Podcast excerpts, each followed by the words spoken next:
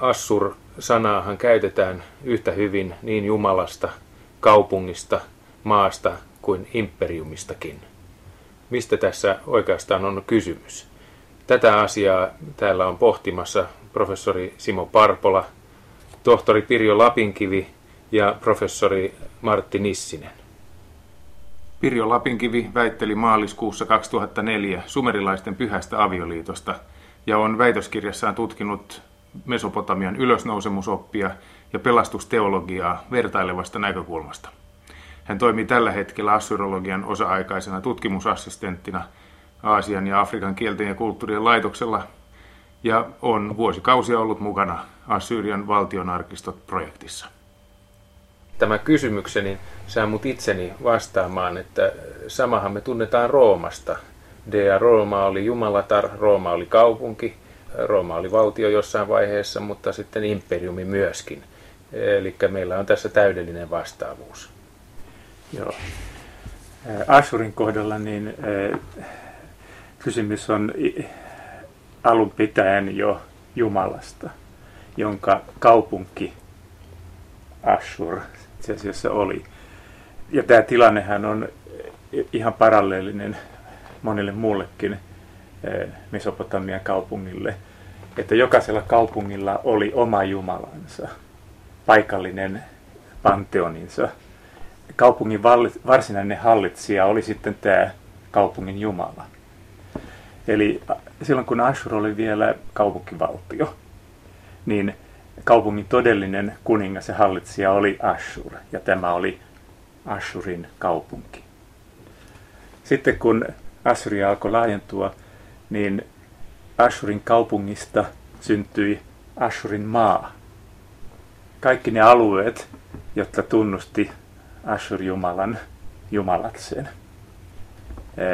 historian kuluessa sitten Assyria laajentui pienestä kaupunkivaltiosta valtavat imperiumiksi. Ja tämän prosessin aikana kaupungin Jumala laajeni pelkästään kaupunkijumalasta, siis tämmöistä ahtaamasta perspektiivistä universaali Jumalaksi, joka oli luonteeltaan varmasti aika lailla toisenlainen sitten loppuvaiheessa kuin mitä se oli ollut tämän kehityksen alkuvaiheessa tässä nyt maallikko näkee tiettyä samankaltaisuutta myöskin Juudean Jumalan laajenemisen kanssa. Tosin historia on vähän toisenlainen, mutta alkujaan on kysymys tällaisesta 30 kertaa 60 kilometriä koko sen alueen Jumalasta, joka sitten laajentuu koko maailman kattavaksi. Puhut ilmeisesti Jahvesta, Israelin Jumalasta nyt Kyllä. tässä yhteydessä. Joo, se on saattanut alkua olla vieläkin pienemmän yhteisön Jumala, mutta näistä Jahven varhaisvaiheista nyt ei ole hirveästi luotettavia lähteitä olemassa. Yleensä ajatellaan, että, että heimojumalasta oli alun perin kysymys, josta sitten tuli Jerusalemin ja Juudan valtion Jumala. Ja sitten vasta monen mullistuksen myötä koko universumin Herra. Assur-Jumalan kohdalla täytyy todeta eh, kuitenkin eh, se seikka, että me ei oikeastaan tästä Jumalasta hirveän paljon tiedetä eli siis tämän Jumalan olemuksesta, varsinkaan alkuvaiheissa. Ashuria on yhdistetty usein tähän paikkaan, jossa sitä palvottiin. Nimittäin Ashur-kaupunkihan on eräänlaisella pienellä vuorella. Ja on ajateltu, että Ashur olisi olemukseltaan niin tämmöinen vuorijumala, enemmän tai vähemmän. Mun mielestä tähän ei ole niin kuin varsinaisia perusteita varsinkaan niin kuin alkuvaiheessa. Ashurilla on tyypillistä se, että itse asiassa – mitään muuta konkreettista ei Ashuriin liitetä kuin kuninkuus. Jopa viimeisimmässä kehitysvaiheessa, eli Assurien suurvallan aikana, niin Ashur on nimenomaan jumalten kuningas toisaalta ja edelleen niin kuin varsinainen Assyrian kuningas. Silloin kun Assyrian kuninkaat vihittiin virkaansa, niin pappi julisti, Ashur on kuningas. Et siis tämä oli tämmöinen ideologinen tosiseikka, joka täytyy koko ajan pitää mielessä. Ja hekin pitivät sen koko ajan mielessä, sillä tähän toistui vuosi vuodelta, joka vuosi uudestaan. Uuden vuoden juhlien, juhlan aikana, kyllä. Toinen on sitten se, että varsinkin suurvallan aikana niin Ashur on paitsi Jumalten kuningas, myös Jumalten isä. On ajateltu sitä, että kaikki maailmassa palvelut Jumalat on syntyisin Assurista. Ja tämän lisäksi nimenomaan 600-luvun teologisessa teksteissä niin Ashur esiintyy myös koko maailman kaikkeuden luojana. Ei ainoastaan Jumalten isänä, vaan eksplisiittisesti sitten myös Jumalten luojana, manalan ja taivaan Jumalten luojana ja maailman kaikkeuden luojana.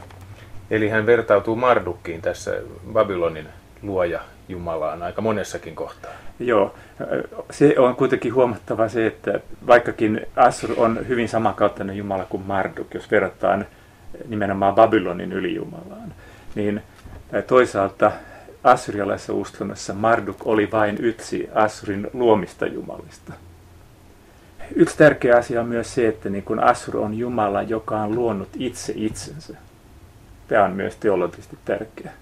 Että hän on syntynyt Apsussa, joka on tämä niin sanottu tiedon kosminen valtameri, siis valossa syntynyt, mutta luonut itse itsensä. Oliko hän neuvonen? Ashur on siinä mielessä neuvonen, että Ashur jakautuu kahteen pääaspektiin. Tähän varsinaiseen Jumalaan itsensä, että sitten feminiiniseen aspektiin, joka esitetään Ashurin puolisona, Ishtar. Ja monia muitakin nimiä, Sherua, Mullissu. No, nyt kun kuvasit tätä, kuinka tämä jumaluus oli niin keskeinen tässä kaupungin synnyssä ja sen mieltämisessä, mikä Assurin kaupunki oikeastaan on, niin äh, tässähän voidaan nähdä kahdenlaista kehitystä. Siis Mesopotamian alueella on hyvin tyypillistä, että kun mennään tarpeeksi syvälle sinne varhaishistoriaan, niin, niin kaupunkirakenne alkaa kiteytyä jonkinlaisen temppelilaitoksen ympärille. Eli siis temppeli olikin ensin ja sitten vasta tuli kaupunki pikkuhiljaa sen ympärille. Tässä suhteessa esimerkiksi Elam on nyt toisenlainen esimerkki. Siellä rakennettiin kaupungit ensin ja sitten sinne laitettiin temppeliä sekaan me emme ihan varmuudella voi sanoa, että oliko tilanne Assyriassa tämä, koska niin kuin kaikkein vanhin Assurin temppeli, jota on löydetty, on muinais-assyrialaiselta ajalta. Ja myös ne piirtokirjoitukset, jotka viittaa Assurin kulttipaikkoihin, niin on muinais-assyrialaiselta ajalta varhaisimmat. Todennäköistä on tietenkin, että on ollut olemassa vanhempiakin temppeleitä jotta menee sitten kauas tänne kolmannelle vuosituhannelle saakka. Kun katselee lähi kaupunkeja, niin voi ensin alkuun ihmetellä, että onpa tuossakin kaupungissa iso temppelialue, jossain Damaskoksessa tai Jerusalemissa. Mutta nyt tältä pohjalta sen ymmärtääkin toisinpäin, että onpa, onpa tuon ison temppelin ympärillä pieni kaupunki. että, että tässä näkökulmat voi olla ihan toisenlaisia. Joo. Tästä nimenomaan haluaisin sanoa sen, että Ashur-temppelihän oli valtava Assurissa ja tämä liittyy myös valtava temppelitorni. Ja koko tämä kompleksi on nimeltään Esharra, kaikkeuden talo. Ja temppelitornilla on vastaavia nimiä. Toisin sanoen, kysymys on paljon niin kuin samantapaisesta rakennuksesta kuin Jerusalemin temppeli joka oli Jerusalemissakin tietenkin kaikki kestipiste.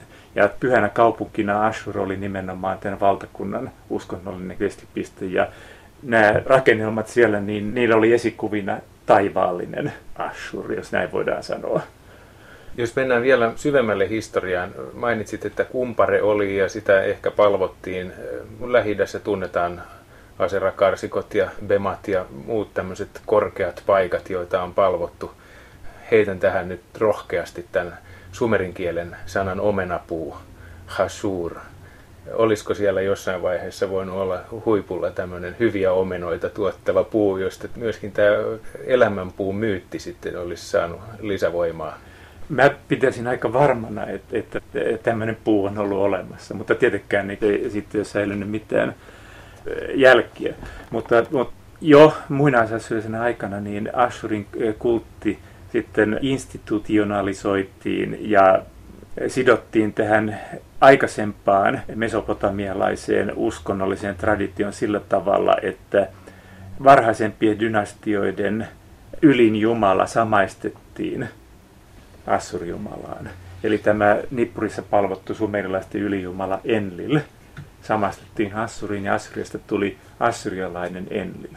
Tämän mukana kaikki tähän Enlil-jumalan kulttiin liittyvät asiat, niin kuin kulttikalenteri ja sitten kulttirakennukset ja niin edespäin, siirrettiin Assyriaan. Ja Assur-jumalasta tuli Enlilin kaltaisesti myös tämä suuri vuori, joka on yhtä kuin maailman vuori, tavallaan tämä fyysinen maailma. Enlililtä Assurille siirtyi myös hänen vaimonsa Mullille eli Mullissu. Joo. Katos vaan. Niin, joka, käy. joka on tämä Jumalan naispuolinen aspekti, josta oli puhetta. Aivan. Ja sumerilaisessa rakkauslyriikassa on yksi teksti, missä mainitaan, että Enlin temppelissä oli Meshit-puu, joka samastettiin sitten kuninkaaseen myöskin. Niin, siis tämä miespuu on kosminen puu, joka yhdistää taivaan ja maan. Mutta tota, me tiedetään, että siis babylonialaisten temppelitornien huipulla kasvopuita, puu, pyhä puu. Tämä tunnetaan sumerilaisesta lähteestä. Eli tällä perusteella me voimme olettaa, että tämä tilanne on ollut ihan sama Assyriassakin, vaikka tästä ei ole mitään fyysistä evidenssiä säilynyt. Eli meillä oli luonnonmäki ja luomuomenapuu siellä. Nyt meillä on luotu kaupungit ja, ja niille kulttia ja Jumala omistaa sen kaiken.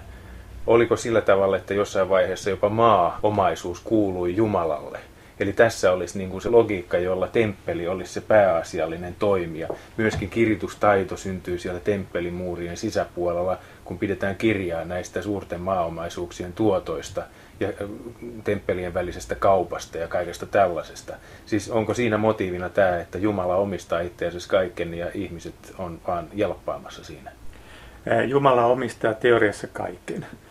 Mutta tota, se kuvitelma, että kaikki maa olisi ollut niin temppelin omaisuutta tai vastaavasti sitten palatsi-instituution omaisuutta, tämä on kyllä väärä.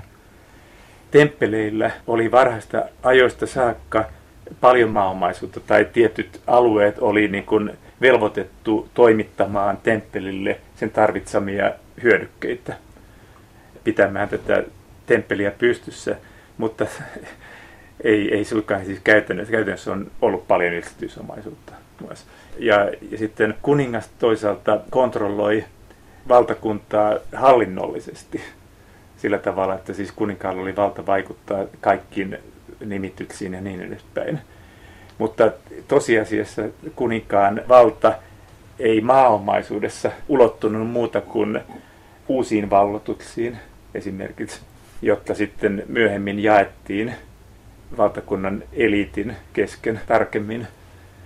Ja yksityisomaisuutta kunnioitettiin kautta linjan kyllä. Tämä johtaa kysymään, että oliko kuningas myöskin ylipappi? Ää, Kuningas oli Assyriassa ylipappi ehdottomasti siinä mielessä, että kuninkaan vakituinen titteli oli Ishiak Ashur, joka tarkoittaa niin kuin Assur-jumalan ää, pappi ja edustaja samalla tavalla. Mutta siis käytännössä kuninkaan rooli ylipappina oli lähinnä ideologinen. Ja käytännössä esimerkiksi Assurin kulttia hoiti sitten Assur-jumalan ylipappi, joka oli pysyvästi täällä temppelissä. Siitä varmaan seurasi se käytännön velvoite kuninkaalle kuitenkin, että hänen täytyy huolehtia siitä, että nämä kultit pidetään yllä ja temppelit pidetään kunnossa. Nimenomaan. Ja Tämä systeemi vaikuttaa muistuttamaan aika paljon kesareopapismia bysanttilaisella ajalla, jossa sielläkin keisari periaatteessa on paavin asemassa, mutta sitten on paavi vielä erikseen. meillähän on säilynyt Assyriasta paljonkin tekstejä, joissa määritellään ne käskynhaltijat ja kuvernöörit, joiden velvollisuutena on toimittaa Assurin temppelille viljaa ja työvoimaa ja niin edespäin.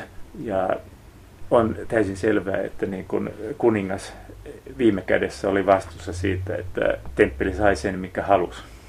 Ja nyt meillä on Assurin kaupunki, joka on kehittynyt valtion pääkaupungiksi, jopa imperiumin varhaisen suurvallan pääkaupungiksi. Mutta sitten yhtäkkiä kuningas siirtyykin sieltä uuteen pääkaupunkiin. Mitä tapahtuu? Kuinka voidaan erottaa tällä tavalla nyt sitten nämä kaksi asiaa toisistaan, kuningas ja Assurin temppeli? Tämä ei ole mikään ongelma siinä mielessä, että Ashur, kaupunki pysyy Assurian pääkaupunkina, siis tänä pyhänä kestotsena, ja kaupungin todellisen kuninkaan asuinsijana ihan loppuun saakka. Että tätä asemaa siltä ei koskaan poistettu. Se, missä kuningas itse vietti aikaansa, niin se oli jokaisen kuninkaan oma asia.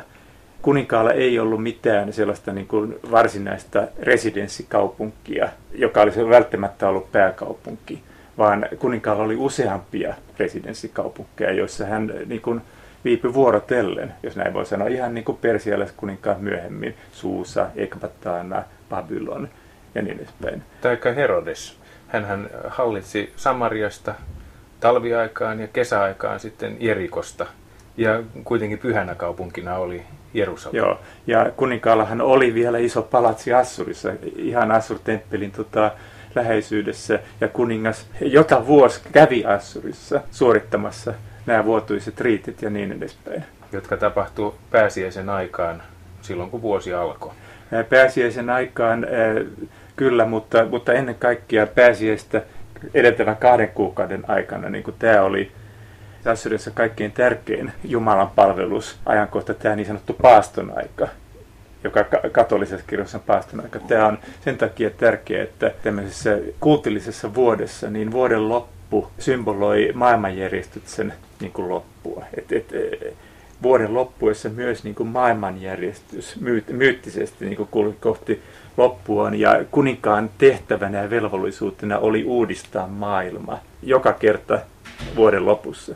Ja tämä noin kahden kuukauden aika ennen vuoden loppua niin oli tavallaan valmistusta sitten tälle uuden vuoden ajalle, jolloin nämä taistelut, joita käyttiin maailman uudistamiseksi, oli niin kuin mytologisesti käytty ja sitten juhlittiin tätä maailmanjärjestyksen uudistamista ja kuninkaan voittoa näistä voimista, jotka uhkasivat sitä.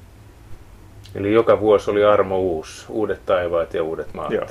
Ja itse asiassa tämä mytologinen taistelu, joka tässä käydään, niin käytiin läpi eräänlaisena näytelmänä, johon koko valtakunnan ylimystö osallistui kuninkaan johdolla, joka sitten symboloi tätä mytologista taistelua, jota, josta kerrottiin sitten myyteissä. Jos juutalaiset kokoontu veronmaksuun suurille juhlilleen pääsiäisenä samaan aikaan, kun sama asia tapahtui Assyriassa, niin myöskin ateenalaiset kokoontu pääsiäisen aikaan kaupunki Dionysiaan, jossa keskeisenä elementtinä oli periaatteessa ilmainen teatterinäytös tai kolme päivää teatterinäytöksiä, jotka oli maailman kalleimmat teatterinäytökset siinä mielessä, että samassa yhteydessä sielläkin kannettiin vuotuinen vero. Joo. Assyriassa tapahtuneet uuden vuoden juhlat oli myös varmasti erittäin kallis teatterinäytös, koska eh, siinä, siinä yhdistettiin ei ainoastaan tämä ideologinen maailman uudelleen luominen, vaan myös käytännön tasolla valtakunnan hallinnon uudistaminen. Siihen liittyy näiden uuden vuoden uskonnollisten juhlallisuuksien ohella myös valtakunnan kaikkien silmää tekevien kokous. Kaikki maaherrat, kästönhaltijat, vasalikuninkaat ja muut oli velvoitettuja tulemaan pääkaupunkiin juuri tähän aikaan ja pitämään siellä kokouksen, jossa ratkottiin sitten oikeudenkäytöllisiä ongelmia ja niin edespäin, mutta hahmoteltiin myös niin kuin tulevaa politiikkaa. Ja tähän kokoukseen liittyi myös seremonia, jossa kuningas hyväksyi alaistensa edellisenä vuonna tapahtuneen toiminnan. Kysymyksessä oli tilinteon päivä. Eli, eli tämä oli tavallaan niin tämmöinen eskatologinen tilinteon päivä, jossa tavallaan niin kuin lopun aikainen tilitys, jossa hyvät erotettiin pahoista. Ja ne virkamiehet, jotka oli toiminut kunnolla, ne sai pitää virkansa, jotka ei ollut toiminut kunnolla, oli vuohia, jotta sitten potkastiin pellolle silloin. Tähän näkyy juutalaisessa traditiossa justiin, että uskotaan, että koko vuoden onni määräytyy uuden vuoden yönä, uuden, uuden vuoden päivänä. Joo. Ja siinä yhteydessä puhutaan nimenomaan kirjoista. Että mihin kirjaan oma nimi joutuu, niin siitä seuraa tämä. Niin, kirjat avataan silloin ja tuomiot langetetaan.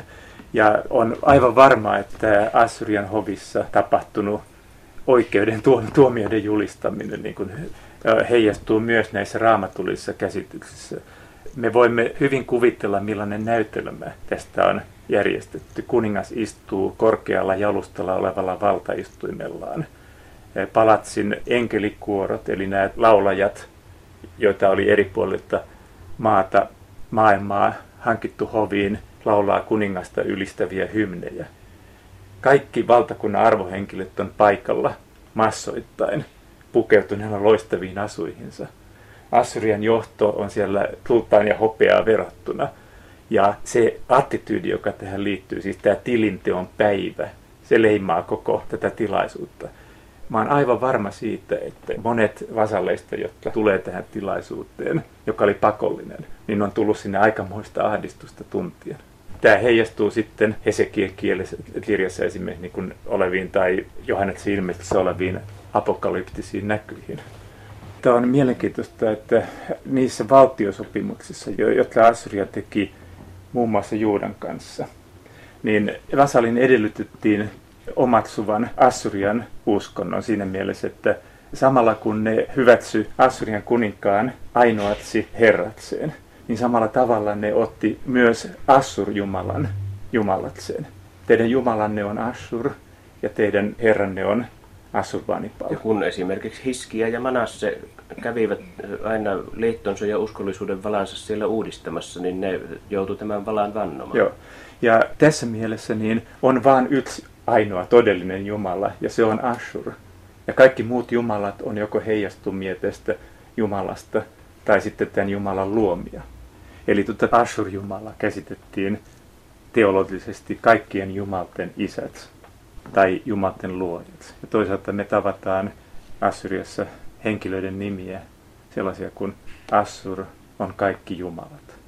Tämän mukaisesti on myös paljon nimiä, joissa kaikki jumalat tai pelkästään jumalat esiintyy ihan samalla tavalla kuin vanhassa testamentissa Elohim erisnimenä, joka tarkoittaa Jumalaa. Ja monikkomuoto. Ilaani, joo, monikkomuoto, joka kuitenkin konstruoidaan yksikössä. Eli siis eh, ajatellaan sitä, että nämä kaikki maailmassa havaittavat jumalat yhdessä muodostaa sitten Jumalan, Assurin. Tässä mielessä minä henkilökohtaisesti niin kuin assyriologina näen nimenomaan Assyrian aika tavalla, niin kuin samalla tavalla monoteistisesti suuntautuneena kuin myöhemmin islamin. Ja on tärkeää huomata siitä myös, että jos voidaan sanoa, että Jumala loi ihmisen kuvakseen, Assyrian kuningashan oli Jumala Assurin kuva. Totta kai niin kuin tämä vanha klisee, että ihminen on myös luonut Jumalan omaksi luvakseen, niin pitää paikkansa. Että siis Assyrian uskonto totta kai heijastaa tätä maailmankuvaa, siis sitä todellisuutta, mikä maan päällä vallitsi. Ja siinä Assyrian kuningas oli oikeastaan ainoa oikea todellinen kuningas, jonka luomuksia kaikki muut kuninkaat oli. Eli siis niin kuin tämä samantapainen projekti me voidaan nähdä myös tässä Jumal- maailmassa. Erästä lakkoilmoituksesta voi päästä käsitykseen, että Tämä tapahtui temppelissä ja sinne oli varattu sitten viiniä myöskin. Ilmeisesti bakkanaalit seurasi sitten sen jälkeen, kun vapahdus oli koittanut niille, keille se koitti. Ja juhlittiin uutta uljasta vuotta. Viiniä on voitu myös varata Jumalten kokoukseen, joka tapahtui tämän paastonajan kuluessa. Ja on tietenkin selvää, että jos Jumalten kokousta vietettiin kultillisesti, niin silloin, silloin valtakunnan avainhenkilöt on varmaan personifioitunut näitä jumalia jolloin varmaan myös ihmiset on voinut tätä viiniä juoda todellakin. Kun puhut paastonajasta assyrialaisessa kontekstissa, niin pyritkö sillä vaan määrittämään sen ajankohdan vai tarkoitatko, että ne todella paastos? Mä uskon, että silloin on myös paastuttu, mutta niin kuin Tämä on lähinnä ehkä niin paremmin ymmärrettävissä sillä tavalla, että tämä paasto on tämmöistä julkista tatumuksen harjoitusta ja ylipäätänsä niin henkistä nöyrtymistä koko ajan, siis niin kuin henkistä paastoa. Siihen liittyy tämmöisiä valitusvirsien lausumisia ja paljon rukoilemista ja niin edespäin. Yksi seikka, mikä tässä myöskin varmaan pitää ottaa huomioon, on, että kaksoisvirtaimaa kuuluu talviviljelyn alueeseen – joka tarkoittaa sitä, että juuri pääsiäisenä oli sitten sato koottuna. Ja varmaan sitä satoakin siinä sitten juhlittiin, pantattiin, kunnes se tuli ja sitten bile pystyy. Tuo Jumalten kokoushan on hirveän mielenkiintoinen asia. Se esiintyy vanhassa testamentissakin useita kertoja huolimatta siitä, että vanha testamentti ei periaatteessa tunnusta kuin yhden Jumalan, mutta Jumalten kokous joka tapauksessa tai Jumalan poikien kokous jonkunlaisella tämmöisellä ilmaisulla se se siellä useamman kerran esiintyy. Jumalten kokous on se paikka, missä tehdään tämä maanpäällistä maailmaa koskevat päätökset. Ja tähän liittyy sitten profeetia. Profeetian välityksellä sitten nämä päätökset kuninkaalle ja, ja hänen kautta ihmisille ilmoitettiin. Ja ilmeisesti tämä, niin kuin Simo äsken sanoi, on todella niin kuin rituaalisesti pidetty tämmöinen jumalten kokous. Siitähän on evidenssiäkin olemassa, että nimenomaan profeettoja naisprofeettoja varten Assurissa pidettävään jumalten kokoukseen oli varattu varsin mahtava määrä olutta. mutta, mutta siis itse ajatus toimii sillä tavalla, että profeetta välittää profeetta ei puhu itse, vaan hän, hän puhuu yleensä Jumalattaren suulla Assyriassa ja välittää tämän Jumalten kokouksen päätökset. Ja Jumalatar puolestaan on Jumalista se, joka delegoi tämän kokouksen päätökset eteenpäin. Ja toisaalta myös kuulee kuninkaan rukoukset ja sitten toimittaa ne eteenpäin Jumalten kokoukselle. Joo, Ishtar Jumalatar hän on itse asiassa Mesopotamiassakin kapakoitsijatar. Ja varhaisimmista ajoista alkaen niin Jumalten kokouksessa on juotu olutta. Meillähän on säilynyt Sumerista paljon niin kuin tämmöisiä sinettejä, joissa tämän jumalia imemässä valtavasta olutruukusta pillillä olutta. Pillillä sen takia, että olutta valmistettiin vähän saadintekoa muistavalla menetelmällä, josta tuli paljon sakkaa pintaan. Mutta sitten on myös näitä liittoaterioita, joihin nämä vasallikuninkaat joutuivat osallistumaan ilmeisesti vuosittain tämän juhlayhteydessä. Ja myös näihin liittoaterioihin todistettavasti kuuluu profeetia ainakin Asarhaddonin valtaannousu yhteydessä. Ja siinä Ishtar Jumalatar profeetan kautta lausuu hyvin mielenkiintoiset sanat tässä Asarhaddonin valtaannousu aterian yhteydessä, kun hän sanoo näille vasallikuninkaille, jotka ovat siis eri puolilta tulleet tänne osoittamaan kuuliaisuutta uudelle kuninkaalle, että kun te nyt lähdette tästä sitten omiin kaupunkeihinne ja maakuntiinne, niin teille tulee semmoinen mieleen, että Ishtar nyt ei ole paljon mitään. Ja te unohdatte tämän liiton, jonka, jonka minä olen tehnyt Asarhaddonin kanssa, mutta joka kerta kun te syötte tätä leipää ja juotte tätä juomaa, niin te muistatte tämän liiton, jonka minä olen tehnyt Asarhaddonin hyväksi. Tämä nyt kovasti muistuttaa kristillisen ehtoollisen asetussanoja ja tässä on se ajatuksellinen yhteys, että se ateria vietetään, jotta, se ei, jotta ei pääsisi unohtumaan se, että minkä merkiksi ja muistoksi sitä vietetään. Ja mä sanoisin sen, että tämä yhtäläisyys ei ole varmastikaan millään tavalla sattumanvarainen.